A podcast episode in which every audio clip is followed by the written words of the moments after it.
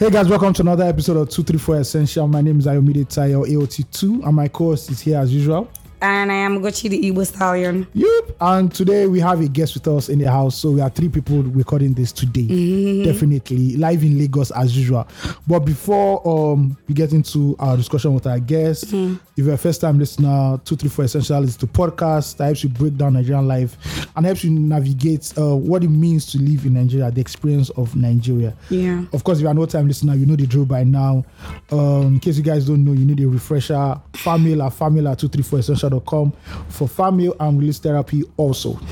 Also, follow us on every social media platform at 234 Essential Podcast. Yeah. I feel like we started this podcast a little too seriously. It's just like, oh, we just want to get into it. Okay, sorry. What do you want to say? no, I'm not, I don't want to say anything. I'm just like, I, I feel like, you know, sometimes there's this banter at the beginning that we have. about? My voice is still bad, so you get what I mean. But we're not bantering about anything. It's okay. You gotta meet Charlie Poppy and ask him for Tom Tom. Because at this point, I don't understand this throat again. my my my president will provide You're when a president that don't have money for Tom Tom. No, my president, because I've not told him my problems. You should know. As a leader, of the people, should know. He's not, but uh, you can feel everybody's pulse. Yeah, Do you get okay. what I mean? But I need to go to You him. sound, you sound like a Batify person now, but move on. you. Okay. Oh, that's a terrible comparison. But my son is sound now, you know. Never. Okay. Okay, I'm sorry, Sharp. I mean, sorry for the people that feel bad about that, but no, not batified in any way. But he's our leader, so anyway.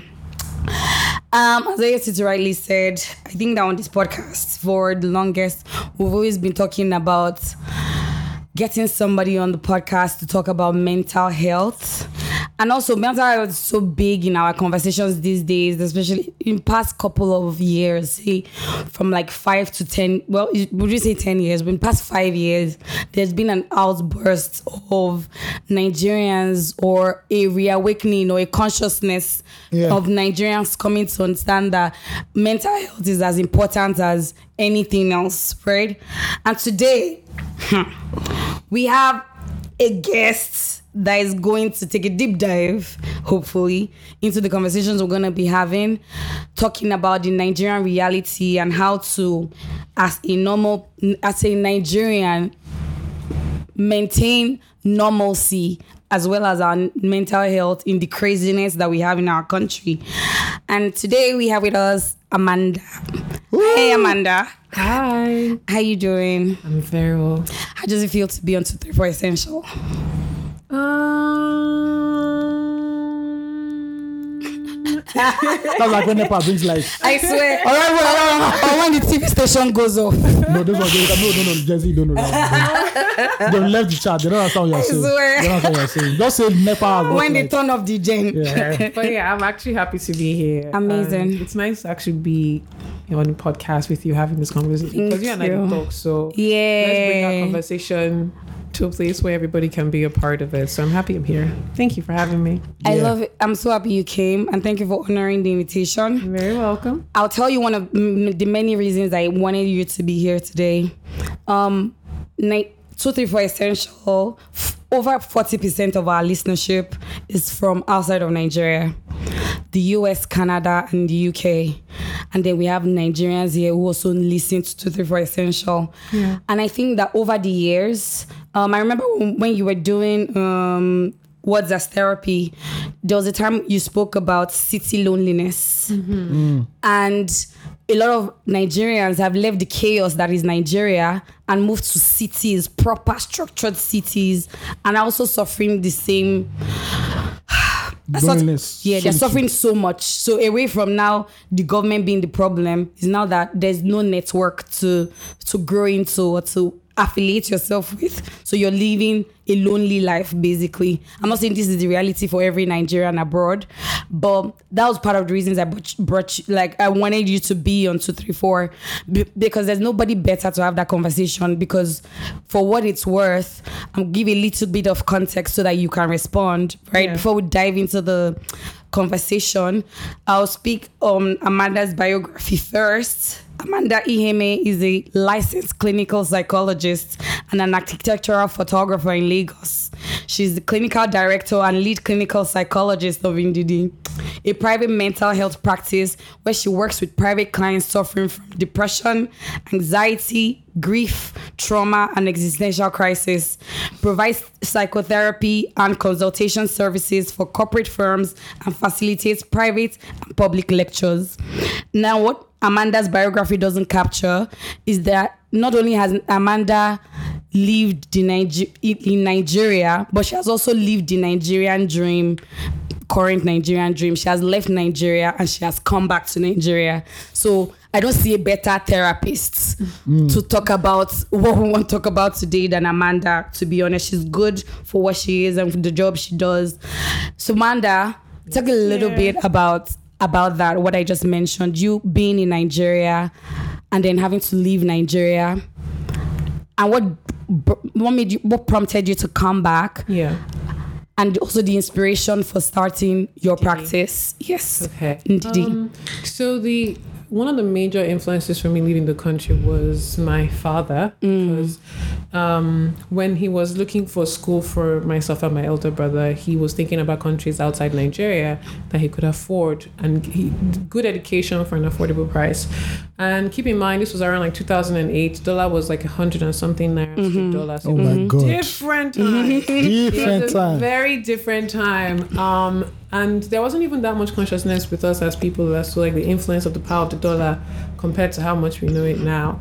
Um, so my father had sent my my eldest brother to Accra to study, and he was in school. So when it was time for me to go to school as well, he was like, "Okay, following your brother's footstep." I heard that they're getting good education in Ghana. It's close to home, and I want to expose you. My father intentionally wanted all of his kids to have the experience of living abroad because there was a certain mindset he wanted all of us. To Love have. that.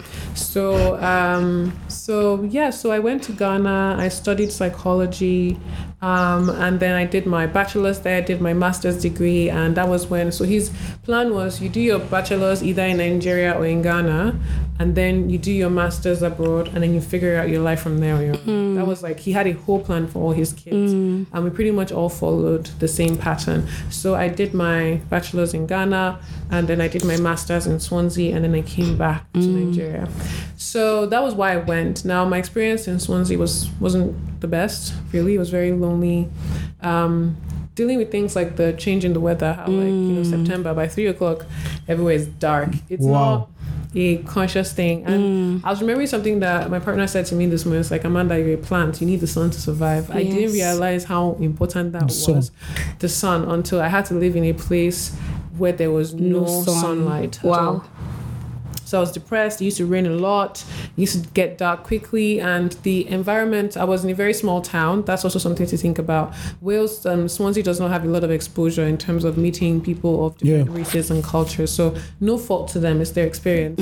Um, so living there, it wasn't like I had like a community to go and join so quickly. So it was around the period when the weather started getting better, the sun was coming out, and I had sort of built a relationship with my housemates that things started to get better for me. So having like a healthy social life, it was like kind of thing where we'll all just say, let's all go out and have dinner together. Mm. And then we'll go to like the cheapest buffet in town and we'll have the nicest meals and we'll take pictures. Or we'll all decide, let's go out to the club together. We'll just wear our jackets, pay for the bus, go down to the street where all the clubs are, drink a little bit, dance a little bit, and go home. Ah, those were good times. So it was, so having like a social, and it was diverse because I was Nigerian, there were two Indians, there was a Chinese lady, there was a Brazilian, then we also had a girl who was German, then we had another Chinese, we had another gentleman from a different African country, and an Irishman, and hmm. then a Nigerian, a Kenyan and Nigerian. So it was a very diverse group of people who all came to study their masters together and happened to live in the same building. So we built a relationship, hmm. and we'll go hiking together, we'll travel together. Wow, we really had a friendship. it, it really it really helped me get through living there but after everyone has to go eventually um, so it having that social connection helped me acclimatize. So by the end of my program um, i had my master's degree and for me as a person my plan had always been i was going to do my master's and after that get my phd so my doctorate would always be like the final or the big major stop. And i did apply for a few doctorates um, I applied to school in America. Maybe I was really punching above my weight. I don't know. But there were schools I was interested in going to. I applied to those schools. I even tried to seek one-on-one supervision from university um, lecturers. People encouraged me to study in the same place I did my master's, but I was like, I'll kill myself. I can't stay here. It's too sad. So, and to then do my PhD there, PhD is already very tough. So I don't want to be in an environment where I'm not happy and then I have to now stay and do a very difficult thing. I'm already doing a difficult thing. So I might as well make my environment easy enough for me to cope with it. So I didn't want to school there. I wanted to move to England, not not be in Wales. So I applied and I applied and I got rejections. My visa expired. It was around the time when I think it was Theresa that was their prime minister. And after three months, if you don't have a job, you're out of the country. So I was working uh, for Zara at the time as a sales assistant on the shop floor. And that was the last job I remember holding. And I by January, I just, you know, left the country and came back to Nigeria. So the plan was you come back to Nigeria, you stay for a couple of, you know, weeks or months, get a job.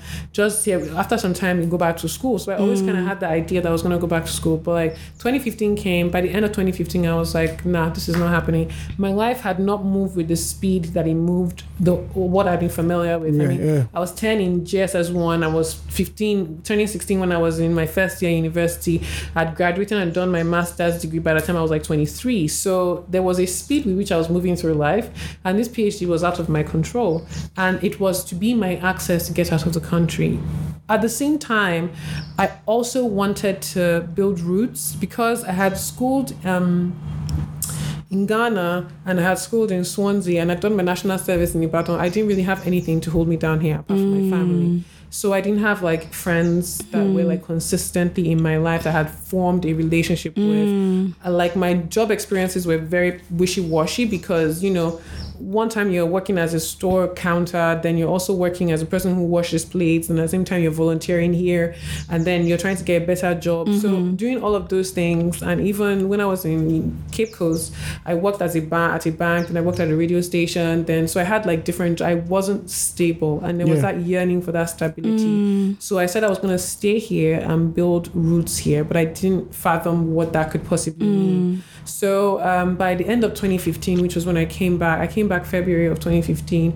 Um, by the end of 2015, October, I had to start reconciling the fact that I don't think I'm going to be going anywhere, and I need to figure out what I'm doing in the long term. Because by this time, the schools I had applied to for a PhD had pretty much just given me a rejection. Even one of the professors I had had conversations with was like, no, she wasn't going to work with me anymore because she was going either on a sabbatical or something. So I lost hope and I lost spirit. Um, so I just started to get jobs. So my father was able to get me an internship at Nigerian Brews where he used to work. Okay. And then he was like, I'm giving From you there. Mm. but well, you figure it out yourself. So mm. from that internship, I got my first job, proper job at Stanbic IBTC, where I was working as a PA to the head of HR. And then from there, I then applied for a job in Alara, and then. Um, after Alara, I started my own thing. Mm. So the motivation to start in Ndidi was that period from 2015 all the way down to 2017 when um, started. I had also at the same time gone through like my own personal transformation where I had to like deal with like my family issues, my childhood issues, asking myself questions like, okay, you're not defined by your educational accomplishments anymore. So who are you? Exactly. Building relationships, Love having that. friends, learning what it meant to be an adult, now having to be an actual part of Nigeria. I had to navigate through all that. And trying to survive and thrive also means like your mental health will also come into play. So Yeah. for me, like things over the years that I hadn't dealt with, I had to now start to deal with them. So in the process of doing dealing with that and having multiple meltdowns and going to seek psychiatric help, um, which was unsuccessful for me. I mean, I found someone, but it wasn't. He wasn't compatible with me. The kind of service I was looking for, this warmth and softness, just somebody that would genuinely listen to me, um, wasn't readily available. And even the environment that I wanted to be giving therapy in, I wanted it to be one that made me feel dignified as a person, even though I was coming to seek help. Not that it's like a wall that's falling apart and there are dusty notes everywhere. Even if you're you're poor, I don't think that you have to be dirty or Yeah. disorganized. You can mm. put things in the right places and take care of your space and clean it as often as you can. But he just looked, and the space was so sad and miserable. They didn't smell nice. It was like, I'm trying to get better, but this environment is not inspiring.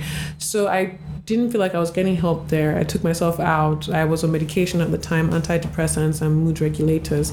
I stopped them because I was like, there's no way I'm going to be a person who needs pills to be happy. So I'm going to fi- figure it out on my own.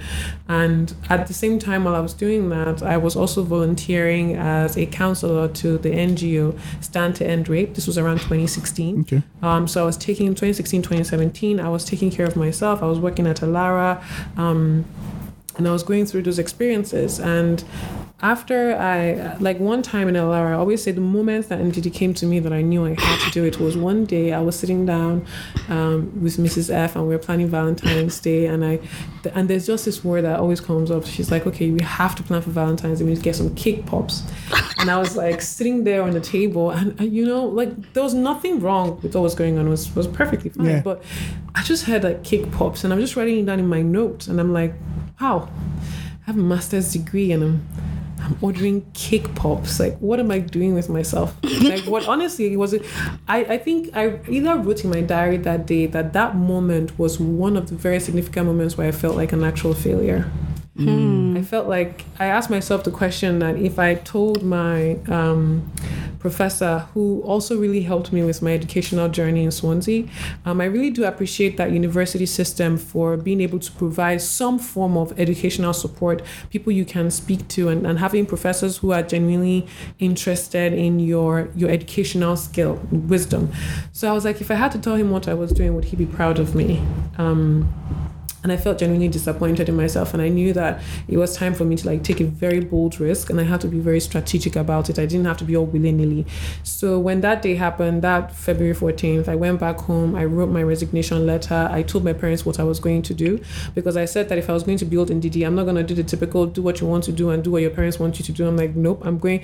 I literally told my dad I'm going to take a risk on myself. He said you should be applying to go and learn how to work at Shell. I said no. I want Shell to come and work with me. I want Love Shell to it. pay me to, Yeah. to do things for them. That's the dream I'm trying to build. And I at that point I'd sort of done my own healing myself to be able to separate myself from my parents. Where when they tell me things like that, I don't see it anymore as them trying to hold me back. Um, sometimes I just see it as fear, and I know that it's genuine fear. And rather, um, I'll interpret it and say, okay, fine. These things that they're complaining about, do they carry any weight? Are they worth considering? Because you can't block everything Yeah, out, even true. if it's not being given to you in the nicest of ways. Sometimes to choose can be very can be very brutally, but it doesn't mean that there is no truth if truth is there. Exactly. So um, I had to do that part, um, really take into consideration what they said, um, thinking about applying. So I did try to work for another psychiatric hospital. So I actually applied for jobs and I went for interviews, and I still have the diary where the interview I went for. It was just such a condescending experience where the people who were interviewing, the doctors, were trying to make it seem like I needed to know that they are above me and I am under. It was one particular man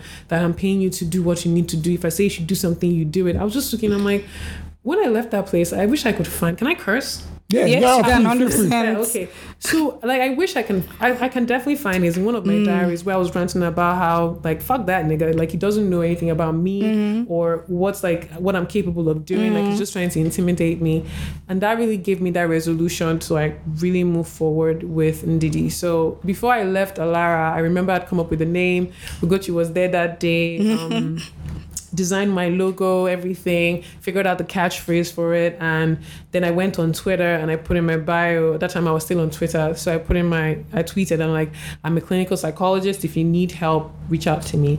So there was that courage, and then there was also and it was backed by I have a degree. It was also backed by I've had a personal experience of seeking help, and I know what people need, and I want to provide that service and solve that problem and provide a certain kind of care. Um, and then also there was the fact that I was volunteering for STARE, and during that experience, I remember working with a client who had experienced like a very traumatic situation, mm. and I had seen how in like three sessions I was able to help this person heal. So it was evidence. I was like, Amanda, like, come on, You can did do for it. yourself. You can do it for mm-hmm, someone. You mm-hmm, have the degree. Mm-hmm. No one's going to question you.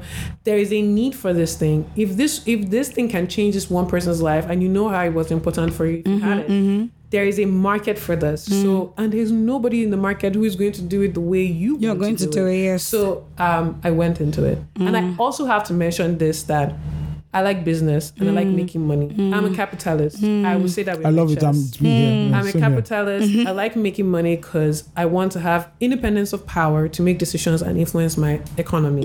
I don't trust the government. So, um, so I want to maintain some financial control. So there is a part of me that loves running business. Hmm. I like administrative work. I like sitting down to create systems Yeah. and processes and hmm. because I I- Structures. yeah, and structures and strategize. It's so hmm. much fun for me. I don't read nonfiction. So so I don't read fiction. So like I'm that very realistic type of person. So all of these things mixed in together pretty much took me down the path of let's build something that people would want to engage in. So Ndidi started in February of 2017. So by February of 2024, we would have been running for about seven years. Mm. Wow. Yeah, and so like the business I started on a chair in my room now is a team of, of different people who mm. work with me. Yes. That's a very long answer. I like It this. Yeah, is yeah. Interviewer's 21 dream. minutes. I Yeah, see. interviewer's dream. Not like how mm. has you been? It's been fine. nah, nah. So Gosh, yeah. so since you started, like how has it been? Because like Ugochi mentioned, it seems there's like an awakening uh, awakening about mental mental health in Nigeria, but I'm seeing that only from social media. Hmm. Is there like a reality that people really want to deal with issues that has been seen as has been seen as taboo or mm-hmm. we've kept under the carpet for a long time in Nigeria? Hmm. What we say, like what we say has been the patronage, like being like It's actually been good. There are people want help. Nigerians hmm. want to get better. Um, and this is not just simply for the fact that I'm seeing work.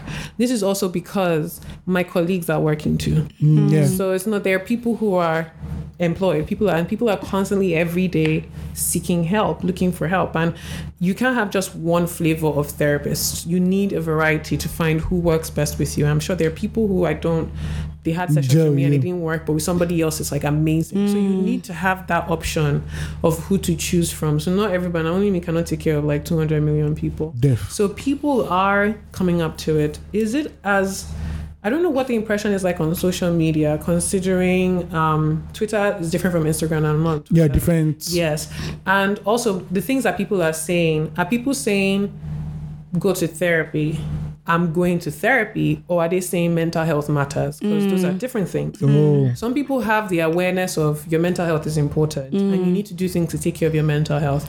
Then there's a different set of people who have moved from a place of, I know mental health matters, but mental health mattering means I actually have to take care of my mental mm-hmm. health. And then you have people who can afford it, and then da, da, da, and people who have access to it. Mm-hmm. So a lot of Nigerians are still in that stage where they are coming into the awareness that mental health matters.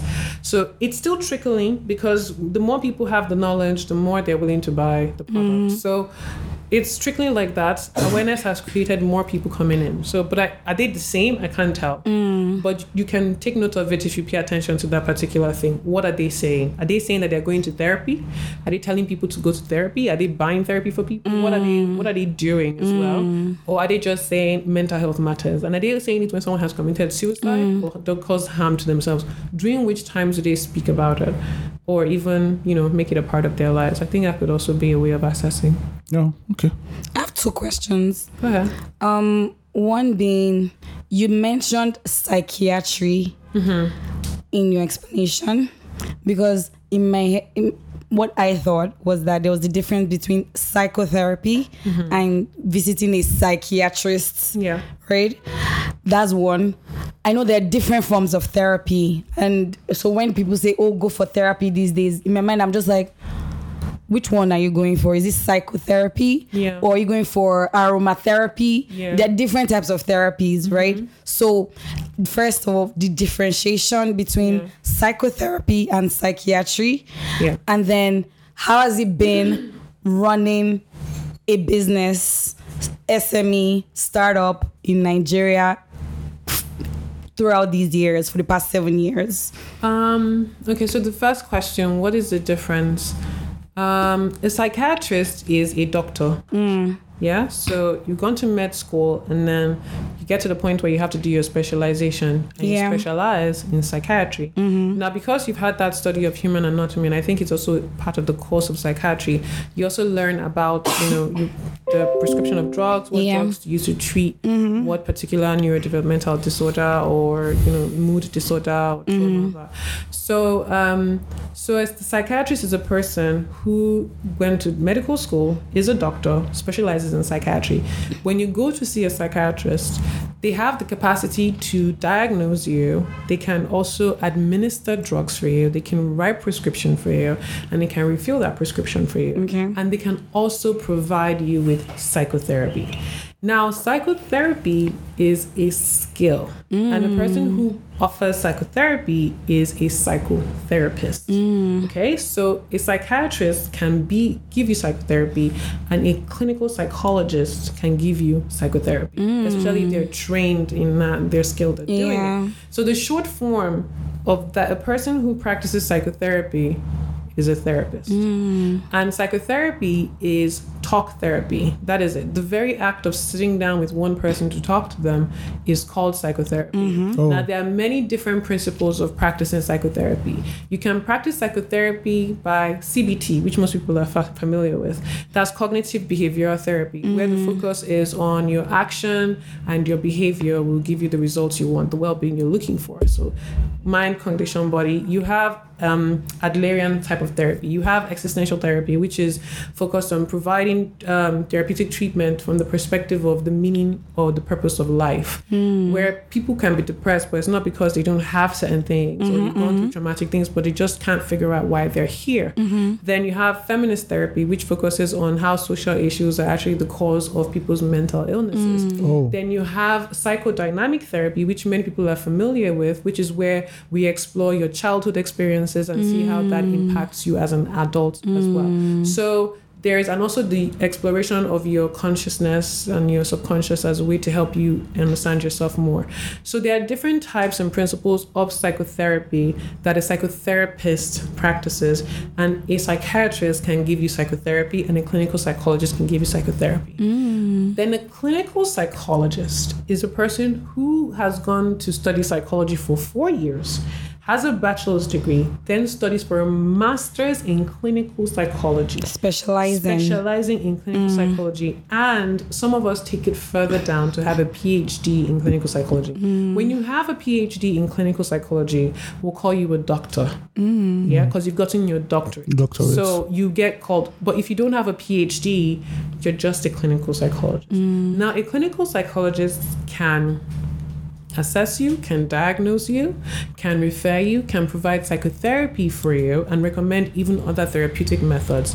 But we can't prescribe drugs mm. and we can't refill your prescription either. So mm. if I think that a client of mine is going to need drug medication, I'll refer them to a psychiatrist because that's what it is.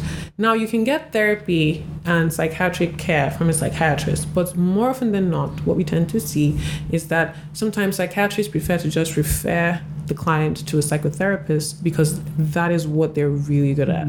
And that's like that's a focus of their job and such. But some psychiatrists also do offer psychotherapy. So you can have two in one and you can also have just your psychotherapist. Some people don't need drug therapy. They just want a psychiatrist and clinical psychologist or a person who practices psychiat- um, psychotherapy, a therapist to work with them. So you get trained in the art of psychotherapy. So I think mm. there are some people who just have a bachelor's and then went for training for a psychotherapy certificate.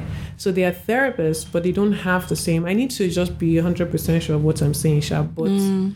that's the difference between it. So I'm a clinical psychologist. I have a master's in clinical psychology. I can Amazing. diagnose, I can refer and mm. treat mental illnesses, um, but I can't prescribe, Prescribe. drugs. Yeah. Oh, okay. Fantastic. Does that answer it? yeah, Yeah. hundred Very percent. Long, Yeah. detailed answer. Very needed too because there's a lot of misconceptions. Yes. Um, we're still as Nigerians trying to Understand. understand.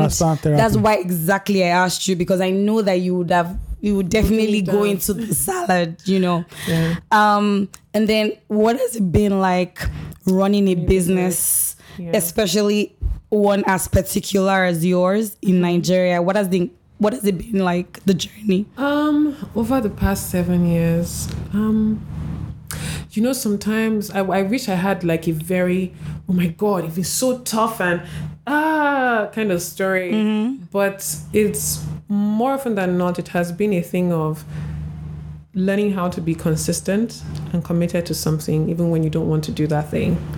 Um, and learning that passion can die Yes. Yeah. and that sometimes what what comes to make a dream work is just accountability and responsibility and discipline Yes. you do it because you know it, it works it's good it's functional it's Yes. not because you have any super deep emotional passionate connection to it. it can Exactly. be a very jarring experience but yes learning that discipline is important commitment is important consistency is power the ability for you to show up at something consistently every day to make it work is such a powerful thing. It's a very slow moving type of power um, and that it should be rewarded by the person who practices and those who observe as well. Um, I've also learned that um, you have to be strategic. You need to know how to think about money.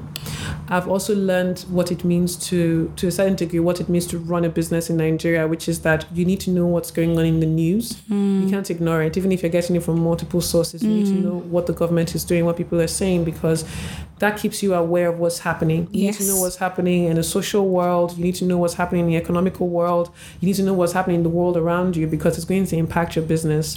Um, there used to be like that distance before the dollar. Said, people started to see how the dollar was affecting them. Mm. Yeah, but if you're going to think of a business and you want to grow it, you need to be aware of how. Okay, the finance bill is out. What does that mean for my business? How does it mm-hmm. protect me? Mm-hmm. The mental health bill is out. You need to know about legislations and laws and Yeah. I've had to learn about taxes and levies I have to pay to the government and such. So it has opened up my mind as to like what it means to run a business in Nigeria. Um, and then it's been challenging as well because you know it's not a straight line. You have successes, you have failures, and that also then brings to conversation what you measure yourself as every year. Am I is my business making profit or are we pulling a loss? And what are the things that are contributing to this profit and this loss? It's a passion, but it's a job. you and you're when you're growing, um, you can't grow alone. You have to bring other people on board. It Takes so, village. Yes, so it takes a, a like a full team to grow these mm, things, mm. and even the quality of the people you bring also matters. So if you're gonna bring people on board, you know that you're not just hiring them, but you're also creating a platform for them to explore themselves and their own capacity as individuals. Mm. Maybe somebody thinks that they're really great at, you know, clinical psychology. They don't want the burden of running the practice, but they want to practice. So you doing that, you're creating like opportunities for these people to explore themselves. So you need to also pay them for the work they're doing. So now you have to start thinking about money. So you have to be disciplined around finances to grow finances. You have to be strategic. Um, I think one thing I learned this year is that you don't always have to spend a lot of money to make a lot of money. Yes. You just need to know how to put your money in the right places Jesus. want to invest into it. And there was something else that my one of my first accountants let, taught me. He was like, "We're looking at my book and we're talking about how do I make profit for this year." And I was like, "Well, maybe I should cut down how much you spend on this and how much you spend." He was like, "No, no, Amanda. When you're trying to grow a business, you don't think about cutting down expenses. You think about making more money." Yes. That's a much more positive and abundant way, and I've always carried that with me. So, running a business here has also taught me that. Then, in customer experience, it's also taught me that um, just because you're doing a good thing does not mean everybody will respect you. Um, when I go outside and I meet people that have, you know, either helped through like a talk or therapy session or a family member that's come to meet me, you know, I get all this positive feedback. Thank you so much, Amanda. Thank you so much for having Ndidi. Sharon was amazing. I really like talking to Sandra. Like they're complimenting everybody in the team because they, the experience was great. But at the same time, and that also puts me in a place where I'm like, okay, we're doing something great, right? And at the same time, we're doing something that is necessary. So there's a certain expectation I had in beginning where I was like, you know, if you're doing a good work, people should always treat you with respect. If you're giving free food out, they should be at least nice to you. That's bare minimum. Yeah. But I, I've learned um, that that's not true. People are people nonetheless. Um, that they would not hold you, always hold you to the highest esteem or treat you in the most dignified way Yes. especially when they are receiving a service from, Mm-hmm. from you.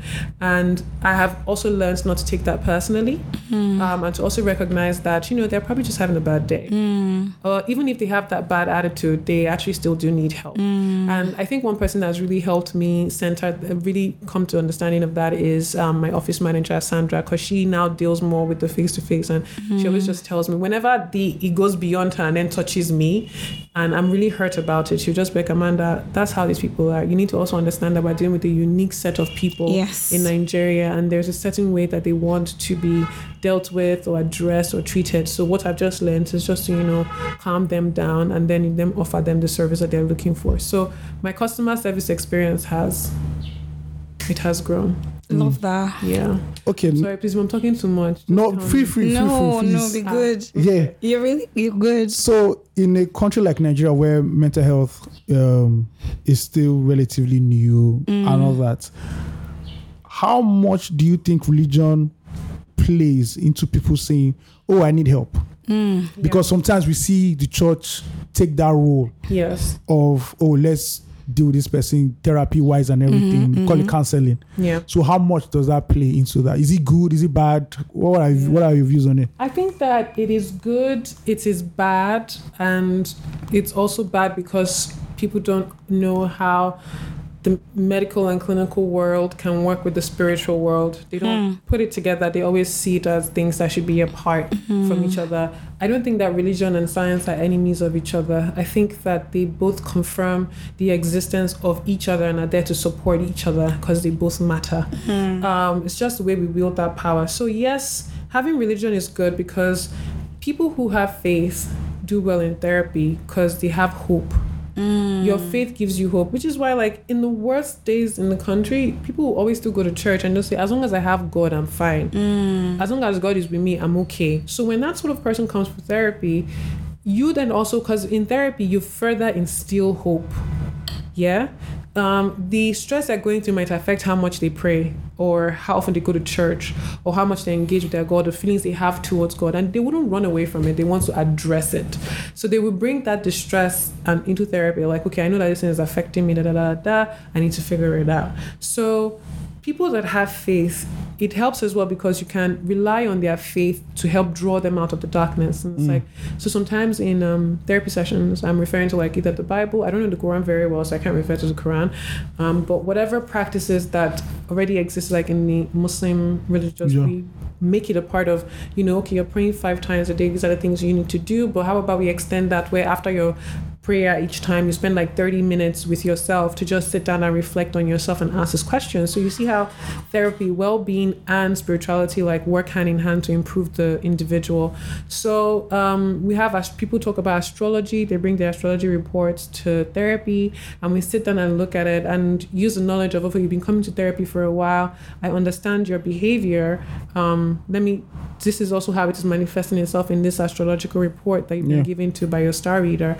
Um, so we have there is a way to work together but people don't know. And the thing about the no part is where instead of religious people to um, put people in the right direction you know that this is beyond faith healing Yeah. right this requires a different type of healing rather than allowing that person to get help or caring for them in that way where you're like oh my, this one don't pass me or you guys go see Yeah. doctor they don't do that rather they just punish the person because it's almost that reaching getting to a point where something is not within your capacity to heal makes you feel like a fraud. I feel like that's what they feel like. They feel like Mm. frauds. And as a result must assert their own their own power, Power over by the- exactly by not allowing you go and go and seek help from someone who is much more effective than they are. Or it's even just their own ignorance. Or just belief systems that they hold so dearly that they, they refuse to see beyond it. So there's a part where having faith helps you heal but there's also the part where having a religious belief can hinder you from being able to access care or even giving yourself access to care the permission to say i can go seek a therapist or i can go seek a doctor to help me. But in the middle there's a place where your spiritual belief and your mental well-being care can work together mm. Okay, thanks for that great answer. Another People are question. making me feel like i'm talking too much No, No. you have to talk too much. Exactly, a therapist. You need Um, to explain. I don't know if you um are aware you are aware, aware of um something happened a few weeks ago where a young lady put out a video where her parents were talking to her because she wanted an Yeah. iPhone 8. How much does the parent-child relationship affect you as an adult? I love this Because we're in a country where so we're different eras. The era my mm. mother came from. Mm. Came from not the same era that I- I'm from. I don't go the same era my child goes to be from. At the end mm. of the day, you know that era had set of I, I used to call, I call it Victorian era principles, conservative, Yeah. hard work. Mm-hmm. This should not be this, you know, and it seems that now parents are saying one language and the children are saying another language. Yeah. And we now see young people now coming out to say, "Oh, the way I was raised up was it was the way that affected me." Can you just shed more light on that? Okay, so how does the parent child relationship affect the person you become? It's a significant part of it. Um, usually, people would ask me sometimes, like, what is one thing that you actually treat a lot in Lagos working with Nigerians? And it's really childhood trauma. Um, some people have experienced very violent um, types of affection. I, would, I don't know if I would even call it affection, but they have experienced uh, violence, either mental, emotional, physical, spiritual violence from a parent or a significant adult in their life growing up. Or a guardian? Yeah. And you see, these things have an effect because it's not as if because you can't remember the everyday detail of your childhood that that part of your life never happened. There was never a stop or a break in your life where you became like a whole new person. It's just that now as an adult, you just don't have as much consciousness of what your childhood was like. like- But that does not mean like it never existed. So, um, does the childhood affect the adulthood? Yes, there's continuity in the entire process. The things, because the childhood is a part of yourself where you form your identity. You get to know who you are as a person. You get to know the relationship you have with the world. Your mind is just pretty much brand new to this entire world. And you need to root your belief in the world on something. Your parents are literally your anchor to reality. So, whatever it is that they say is true to you because they know more than you do in this life. You can imagine, even just as an adult, how people can use your lack of knowledge and your ignorance to manipulate you. Mm. Now imagine being a child where you don't even you, you don't have the capacity to tell that this can even be dangerous sometimes Yeah. because you're a baby. So you're you're dealing with parents who will tell you that you're not good enough or they beat you down or they compare to other kids or their siblings or you witness your parents have like violent relationships. They either talk down at each other or just have very poor habits of communication or you grew up in a household where there was no intimacy or connection between the family members. You that's all you're learning. Like that experience that you're living through, you're learning in that experience. So as you get older, that'll be all you know. You're not gonna think that okay, when you grew up in a household where you never learned to be vulnerable, you're gonna grow up and just become a vulnerable adult. Mm-hmm. No, it doesn't work like that. You're not just gonna become such a great person. So which is why it's important that when you as you get older, you're constantly reevaluating the experiences you had as a child and the ways that you even interpreted that experience to define yourself as a person to know if it is valid or not. Because when you now look at your childhood from the perspective of an adult, you tend to learn that a lot of times it really wasn't about you. And that's what a lot of kids need to know, adult children need to learn is that a lot of the negative things that happened to them was not a definition of who, Who they, they were, are. but more of how that other person was choosing to process the life, their world, and how they treated them. So your childhood does significantly affect. And like the lady that had the, I never heard the call. I've only just heard Yeah. people's opinions, Opinions. of it. I've never watched the video. But if she's growing up in a household where her parents can speak to her the way people said her parents spoke to her, then you can only imagine the type of adult that she would be when she gets older. Like, and even how does she think of herself? How does she feel about herself? Because for you to post that kind of video on the internet, there are different things you have to think about. I know that we are a generation that um we're in a generation where people just like share everything. But this is not your parents saying something positive to you. This is something your parents saying something negative to you. Yeah. You have to think about your parents, yourself, what people are going to say, the comments. Even if you're doing that alone because you want to get clout, that very fact that you're thinking in that particular way is a problem because you've stopped mm. thinking about yourself in an emotional way that protects your own identity and self worth from, oh, this is what they're giving me at home. You've put yourself out so vulnerable to the world like that. So, and if you're doing it for the intention of getting attention and money, that's an issue. But if you're doing it as a cry, cry for help, that's also an issue. And if you're doing it for any other reason, just that very act of doing that is is something that needs to be questioned. Like, why did you think it was okay to put up such No, a conversation that paints you, your parents, and your family dynamic in a certain kind of light? So you can only imagine how she feels about herself in the first place to be able to carry out such an action and think like, you know, I can live with the consequences of it, whether it works for me or not. So yeah, your childhood matters. It matters a lot, a lot more than you think it doesn't. Mm, okay. I think my next question, I really like that you answered that because a lot of people are here walking around with a lot of trauma from childhood. Um, and so taking it away from the family now to the society in general, how is it possible to live a mentally stable life? I don't know if that's the right word. In a country like Nigeria, where things are consistently changing, mm-hmm. nothing is set in stone. We have we lack a lot of structure. We lack a lot of love as a people. We are not naturally vulnerable people. There was a time when they used to say Nigerians are the happiest people alive, right? Yeah. Does this mean that we lack the ability to internalize or to reflect on ourselves and our problems? What is what, what is it? Well, how do you maintain mental stability in a country like Nigeria? Straight up. I think that for some people it is accessible and some people it is just not. Like there's a certain experience that um, you have as a Nigerian where it's like if I told you that you can live a very mentally healthy life, um, it definitely. Sorry, can I just quickly send this text? Okay. Mandy, this Yeah. conversation, I think that I also want us to highlight you have foreign customers, right? Yeah. Yeah, I would like for us to touch on those people as well because me, me, Gonsev, I have friends that are abroad that they are suffering right now Yeah. because of the switch. So that's why where this conversation is going to get to. Okay.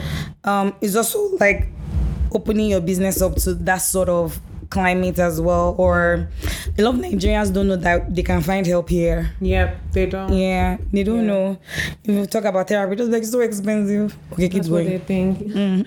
But okay, so um, let me remember the first. Do you remember the first question you asked? Yeah, like what, what, why, how do you maintain your mental Yes, state okay, so in a country like Nigeria? That, ah, I will not. I will not even bother asking you to maintain your mental state because at that point it's just going to be an insult to you. Mm-hmm. Like the, the the basic things you need to maintain your mental state does not even exist. So if I'm going to talk to you about anything, I better be bringing. As I'm having that conversation with you about your mental state, I also need to at the same time be feeding you so that Mm. you can have the space to be able to think about your life. If I'm I, I'm probably giving you one thousand naira for food and then saying, okay, tell me what's been going on. Mm. Let that money just soothe your soul, even if it's for that hour. So if I'm gonna talk to people about that sort of situation, it's to put it in a situation in a space where they can access it, but also maybe also access some benefits with it. Um, then there are some people who um, are much more fortunate circumstances, and your fortune gets more as you climb up the had- ladder. So the things you can then do at different levels then expands and goes greater. So yes, I wouldn't be asking someone who has to leave office at 9 a.m. sorry 9 p.m. at night and gets to work at 6 a.m. to be doing meditation in the morning. That's mm. not Not I was like, feasible. no, In the that's not bus. feasible for you in the bus. Like there's too mm. much noise around you. Exactly. So the maintenance of your mental health in Nigeria has to be tailored to the economic situation that you're in because you mm. have it very limited access to certain things. So for the basic basic, let's just say people who are just a bit higher than um, you know, people who people who have to like go long distances for work or people who have very access to minimal income. What I'd say is like first of all, lean on the NGOs. The mental health NGOs are here to give free care. So on that level, you don't have to worry about um, a lot of things. You have NGOs that offer free counseling. You have NGOs that offer um, people to listen to you.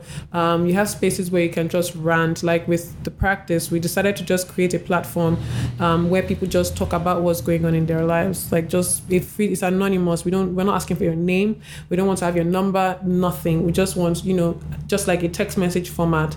Tell us what's on your mind right now, how you're feeling. Some people just rant. Um, there's always a question of do you want to get more help? If you don't, then we're gonna just connect you to all these free resources. So just creating that channel, that free channel for people to get care. So I'd say take advantage of those NGOs because they can be very. do you want to name some of them? Yes, yes. There's the anti-suicide squad, anti-suicide and depression squad. There is um excuse me, there is Psych Babble. There's also um oh my god, Stare, which is starting to end rape. There's Mentally Aware Nigeria. I think there's Sunshine series. Um, there's a girl group called Era Wellness. Um, there's also this group that someone just recently told me about called Wanton Women. There is um and then there are therapists who also offer like discounts and have talks on Zoom and stuff like join these things. Like they're mm-hmm. very accessible. They're on the internet. You can listen to them. YouTube is also a really good resource to go Amazing. to. Yeah, because you can ask the questions you want to ask about your well-being and get an get answer to it. I know that even our abokis watch YouTube. I mm. see them. A watch lot, it. yeah. Yes, people watch YouTube on the buses. So the moment you get to be able to educate yourself mentally in that way, Google, YouTube, Quora, the internet, social media platforms, let that be a part of your resource that would at least give you a perspective that you can inculcate into your life to make it softer for you. So free resources. When you get higher and you can afford therapy, then associate the knowledge from those resources with getting professional help to then mm. improve yourself. So taking care of yourself, you need to know what you're able to do Yes. and then fit that into your lifestyle but always make room for yourself like looking out for yourself and caring for mm. yourself and taking care of you yeah i don't know if i, Yeah, you Hundred hit it. percent. I did. Um, I want to ask, um, do you offer couple therapy? no i tried it and it's not my thing Okay. Way. i'm always hard though Yeah, because Really? if she had said yes, I wanted to ask like how hard. gender roles, gender norms, and expectation for like from both ends, from both genders, Yeah. affect relationships for modern day Nigerians. romantic relationships. Yeah. Um, the expectations, of course, yes, they do affect um, the presence of them and even the lack of them as well. Does affect Nigerians. Women who are more dominant have their own experiences and type of the issues they face when they try to find a partner. Yeah. And women who are more submissive also face challenges in terms of trying to find a partner. I think that cuts across is that people have needs, but more often they are not. They are not getting the quality of partner that they want. Even if those partners share the same ideals with them, or if they don't, they don't also know how to work together.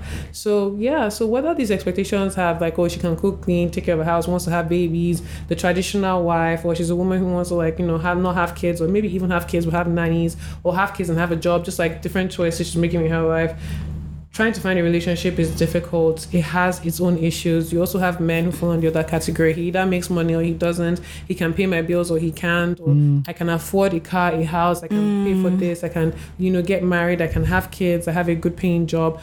Or I don't. Either ways, Kasala still there. Mm. So I think that apart from the gender expectations that people have, where there is that mismatch, you want something but you're going for something different. Um, there's also that fact that people are also not growing as individuals on their own. They're not learning how to communicate. They don't learn how to create vulnerability, intimate relationships. They are not learning how to cultivate healthy relationships. Dating has become much more of a stressful experience for most people. So hmm. mm. there is the human problem before we then even now enter the layer of the gender. No problem. problem. Yeah. Oh, wow. That's a crazy problem. Man, man, I want to ask you a question, really, really random. Before I go into the question I really want to ask you, Yeah. how are you able to separate your practice from your friendships? it's not a it's not like a um complete separation because the things that make me a good therapist are the things that make me like it's who I am. Um I'm a good listener in therapy, but as a person, I also am a good listener. Mm. Um, that's why I'm really good at therapy. Is just a place for me to just fully hype, hype, like increase that thing I'm interested in. It's like what we we're mm. talking about earlier, where you said you when someone tells you what their business problem is, you automatically want to solve the problem. Mm. So when you then put that into like a name and a business, that space gives you the chance to explore those qualities about True. yourself. So it's the same thing with therapy. So it's never not a part of me. Um, in therapy, of course, I'm being paid to listen, but as my friends, are not paying me to listen. So Yeah. the kind of attention I'll give when I'm listening to my friend, you can't compare it to the same one I'll do in therapy because I'm not diagnosing anything. So I'm present. Sometimes my attention will go, but I'm coming up, but I'm there for them. So um, I keep it separate as well because one of the major things is learning that my job is to help people fix their problems. My friendship is not that. That's mm. not what I'm here for. I'm only here to listen. And if the person needs my advice, they will ask for it. If they didn't ask for it, You're I might give offer. it. Yeah, I won't give it. I might offer sometimes, but I wouldn't always be ready to just. I'm always ready to listen, make an attempt to listen, but I'm not always ready to just swoop in and save someone. So I hmm. constantly have to remind myself, like it's not my place or my job to try to solve my Everybody's friends' problems. Yeah, it's just I'm just here to listen. Hmm. Yeah. Amazing. Um, I think that one of the stressors of the of the average Nigerian is work. Mm-hmm. I think that is where the mental health it really they shake. Yeah. Because corporate Nigeria, I don't know about any else in the world, but corporate Nigeria is is maddening. Yes. Away from the commutes Yes. to go to work yes. away from poor salaries or mm-hmm. delayed salaries or no salary.